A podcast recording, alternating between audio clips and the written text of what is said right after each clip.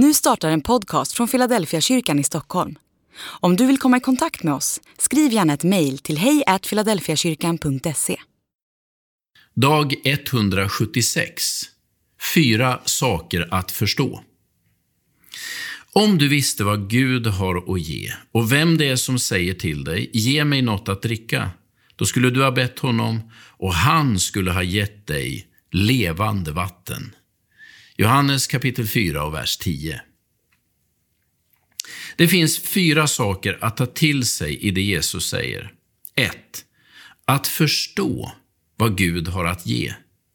Vad har Gud att ge dig? Är det fler krav som du ska leva upp till? Är det ännu mer dåligt samvete?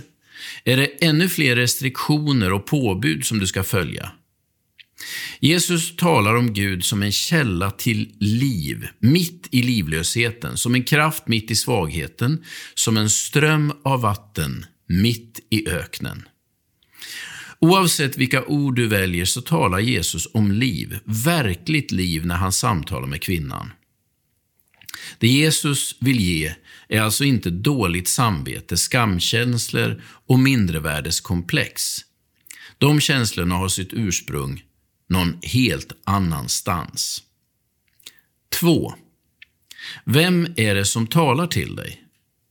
Har du, har du identifierat Jesu röst? Har du förstått att det är Gud själv som talar till dig? Du kanske tror att du är diskvalificerad, inkompetent, oduglig, ovärdig, syndig, misslyckad, olämplig. Jesus talar till dig. Våga tro att det är sant. 3. Du kan be till honom. Du behöver inte klara ut ditt liv eller reda ut alla problem. Jesus ställer inga sådana villkor när han pratar med kvinnan och han ställer inga sådana villkor när han pratar med dig. Du kan be till honom och han kommer att svara dig. 4. Han ger dig levande vatten. Det betyder ordagrant rinnande vatten, det vill säga nytt, rent, friskt vatten om och om igen. Det Jesus talar om handlar inte om drick, dricksvattenförsörjning. Det handlar om hur törsten i vårt inre ska kunna släckas. Fyra saker som en andlig övning. Förstå vad Gud vill ge. Identifiera Jesu röst.